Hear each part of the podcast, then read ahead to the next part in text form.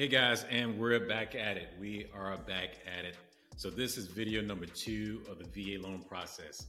Uh, the first video we went over the uh, six benefits that I saw with the VA loan.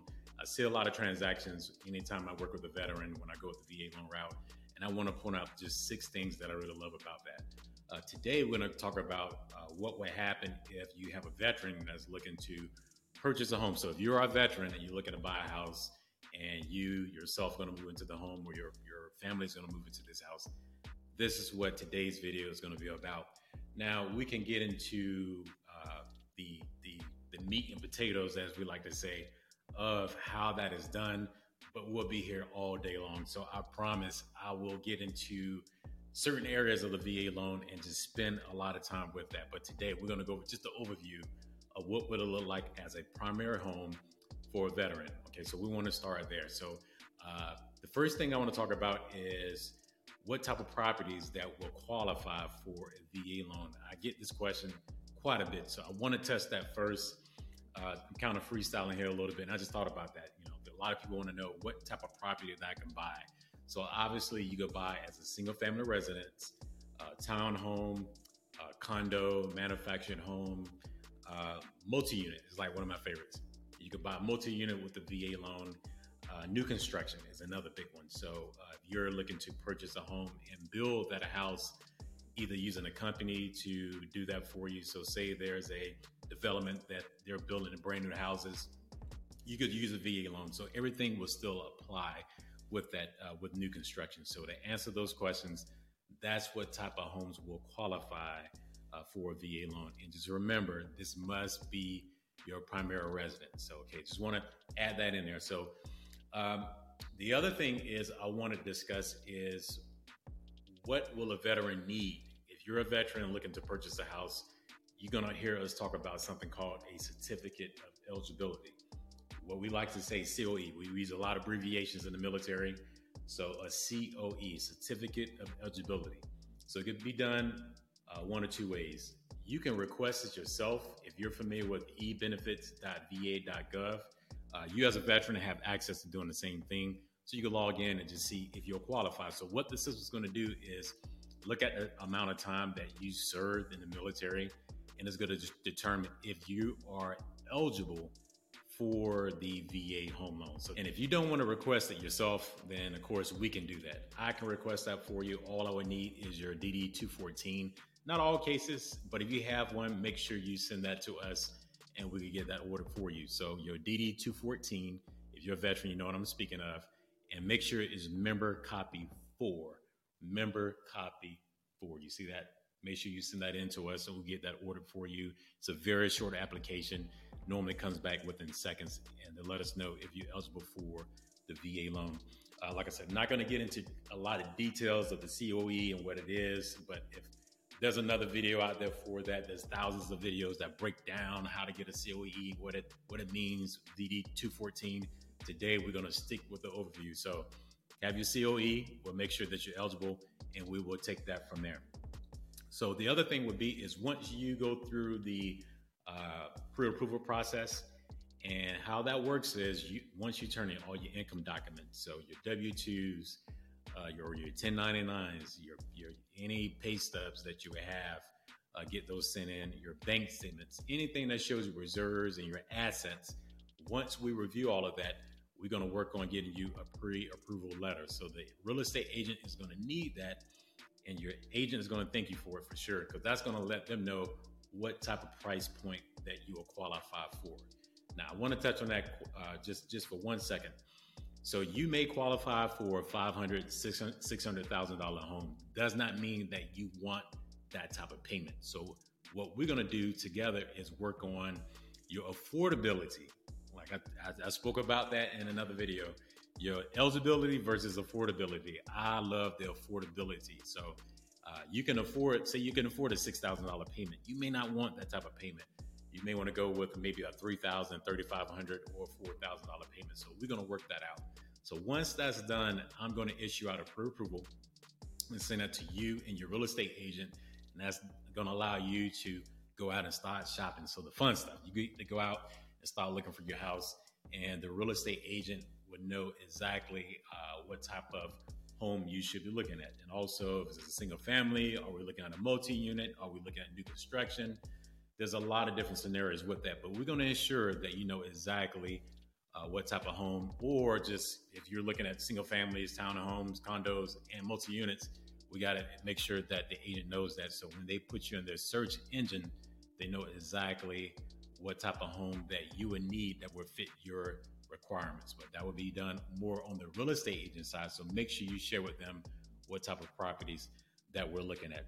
Uh, so the other thing would be is uh, want to quickly touch is the funding fee. Uh, the funding fee will go back to when we spoke about how you're coming into this loan process with zero money down because the VA is qualifying you and they're going to give you 25% of coverage that they have insured on that loan. So if anything was to happen to that that particular loan, the VA is going to back us. They back us, right? They're going to back us on that particular type of loan and you will be covered.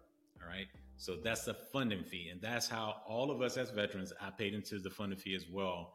We put this money together, and that's how we're able to keep the VA loan program going year by year. So that's what that is for. All right. So, like I said, they're going to cover 25%. So, since you're not putting down any type of down payment, we got to make sure that that VA loan is insured. But there are certain veterans that do not have to pay the funding fee. And I always want to point that out. If you are receiving any type of uh, VA disability, let your loan officer know so we can see if you'll qualify.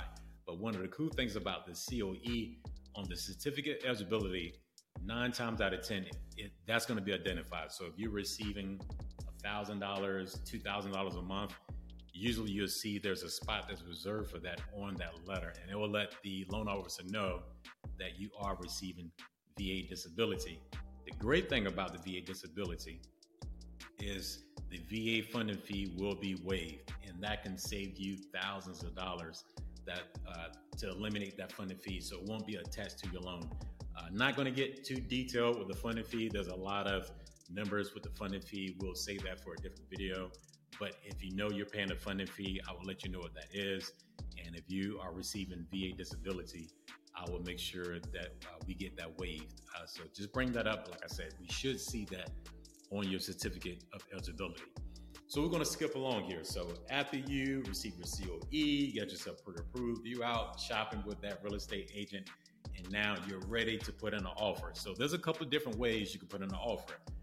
You want to speak with your real estate agent as it pertains to this, because there's a lot of different ways you can submit your offer, and I want to make sure this is done right. But I want you to know what your options are. So the first thing we're going to talk about is you can come in at the exact amount that they have listed uh, on the market. So if you have a home that's listed for 500,000, you can put an offer in for that 500,000 if you wanted to. Okay? That's not going above, that's not going below. All right? So that is an option for you. 500,000 exactly or the home is on the market for 600,000, you can put in an offer for that amount. There's another way of going in below market value. So if uh, well below the listing price, so if the house is on the market for six hundred thousand, you can offer you know 550, 560, 570. You're probably not going to get the offer, uh, but you want to speak to your real estate agent about that. You know, is it feasible for me to come in with a lower offer? In this market, me personally would not advise that, but make sure you speak to your real estate agent. You don't see that too often uh, with someone coming in below asking. All right. The other way would be going above asking. But this works in two different ways. So make sure you focus on this. If you go above asking, say that you're you're they have it on the market for five hundred thousand, but you need ten thousand dollars of uh, seller's assist. Okay, this is where the strategy comes in. You can actually offer ten thousand above asking, so therefore the seller will still give you the ten thousand that you need to cover your closing costs, and they still get the 500,000 that they requested when they listed that property. All right, say that again. So the if the property is listed for 500,000, you could go above asking. Okay, go above asking, say you need 10 grand, so uh, request 510 and see if the seller will be willing to give you $10,000 of closing costs, uh, seller's concessions, what they call that, seller concessions, and that will cover your closing costs. Possibly depends on the numbers, but you get the get the idea. Or if you really want to get the property and not ask for any assist, you could go above asking at that 510 and just say, look, instead of me uh, trying to get this property at 500,000, you could come in at 510 and that's going to take them, take you above and beyond the amount that they had listed. So another way of doing that, but make sure you speak to your real estate agent and ask them what they think is this a good offer by you doing something like that. Now, the only thing I want to add to that, which is very important, that house must appraise for that higher amount. And a lot of times that part is left out. So if they're asking for 500, but you uh, you said that you know what I write, I want to write an offer for 510, and the appraisal comes in less than that, now you got to renego- renegotiate that amount because we got to ensure that the home is worth that amount. And that's really important because the lender will only go off of what the appraised value would be. All right. And what means what that means is so say the appraised value comes at 500,000, but your offer is at for 510.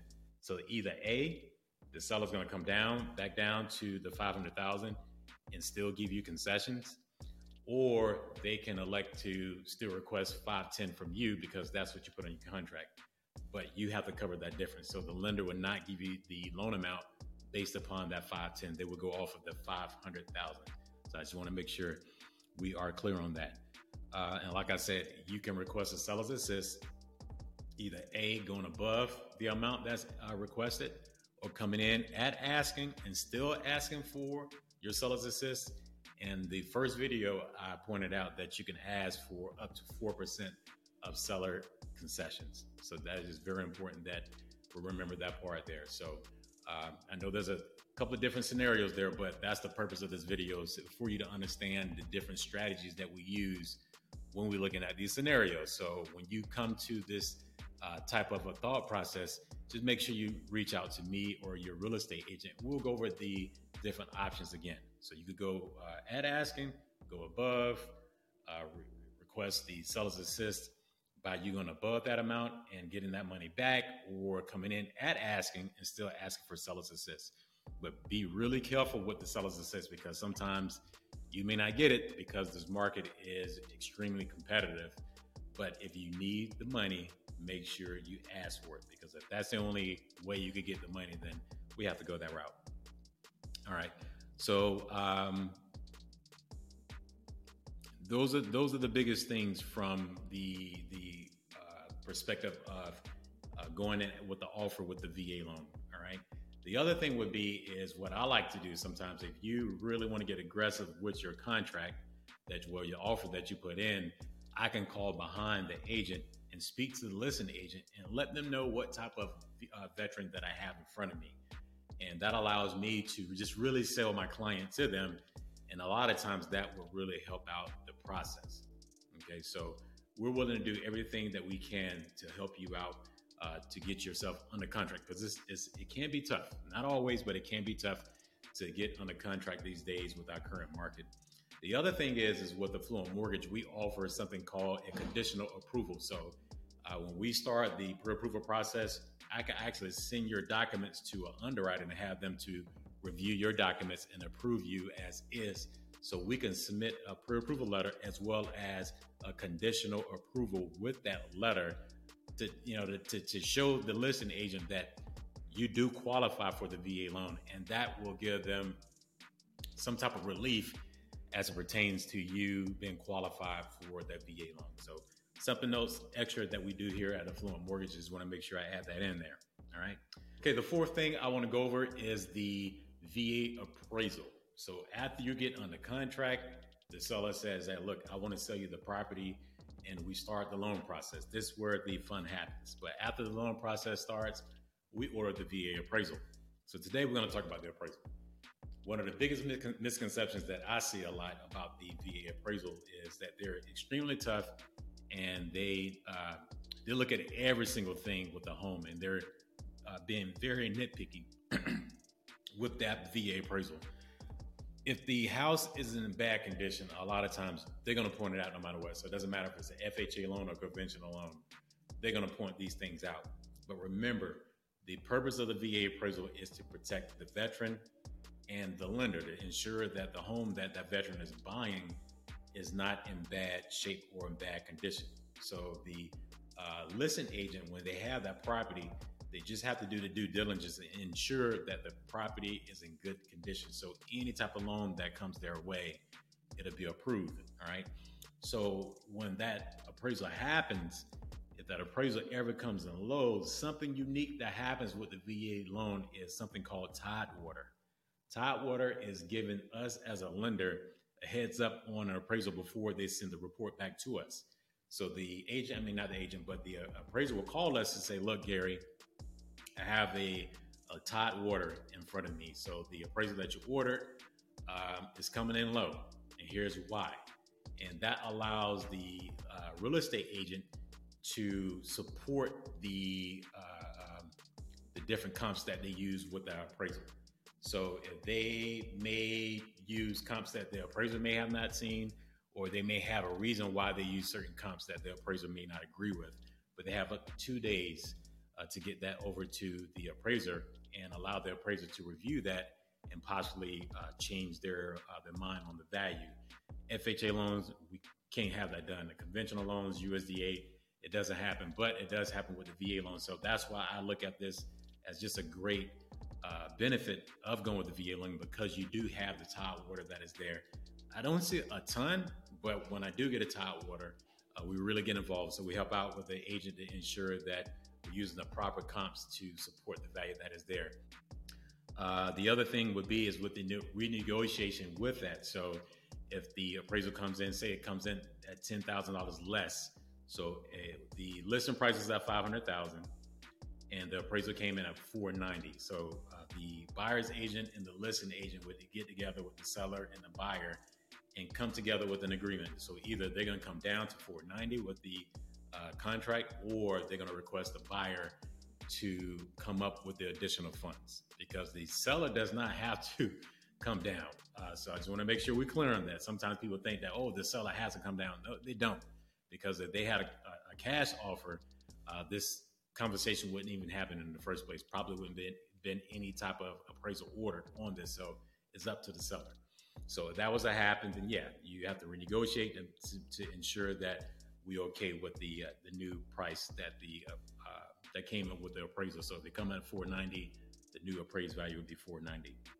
So the last thing I want to discuss, uh, which is my my fifth uh, uh, item here, is what happens with the VA loan after closing. So you got your new house, you have your keys, you moved in.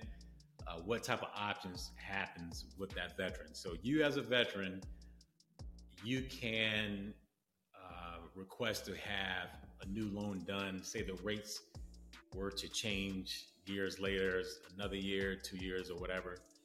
Say right now you have a, a 6% interest rate and the market changes and we have the lower rates. The VA loan offers what they call a VA IRRRL.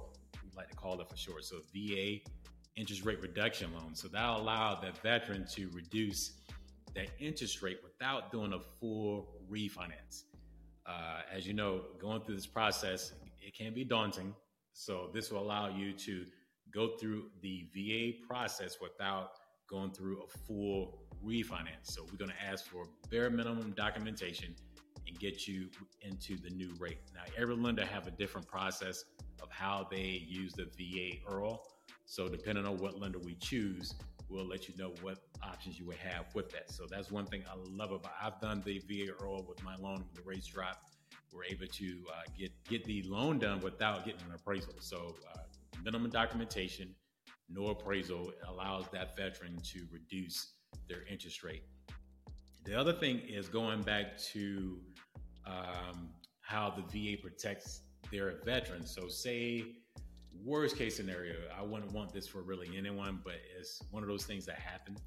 It happens all the time. So, if you have a veteran that's um, run into hard times, either a job loss or something happened with the economy, like uh, the pandemic happened a couple of years ago, and you find yourself getting behind on your payments, the VA is going to do everything they can to help you uh, either uh, uh, modify that loan that you have or save the house for you just in general. So you can reach out to the VA and they will give you your your different options. So that's one thing I really love about having a VA loan. We really want to ensure that the veteran understands that we are here for you and we're here to protect your your investment and your assets. So if you run into a situation like that, you can reach out to the VA and we do have representatives that will speak to you about your current situation to see what the ways that they can help assist so you do not lose your home. So I just want to make sure we're clearing that. You don't hear that a lot.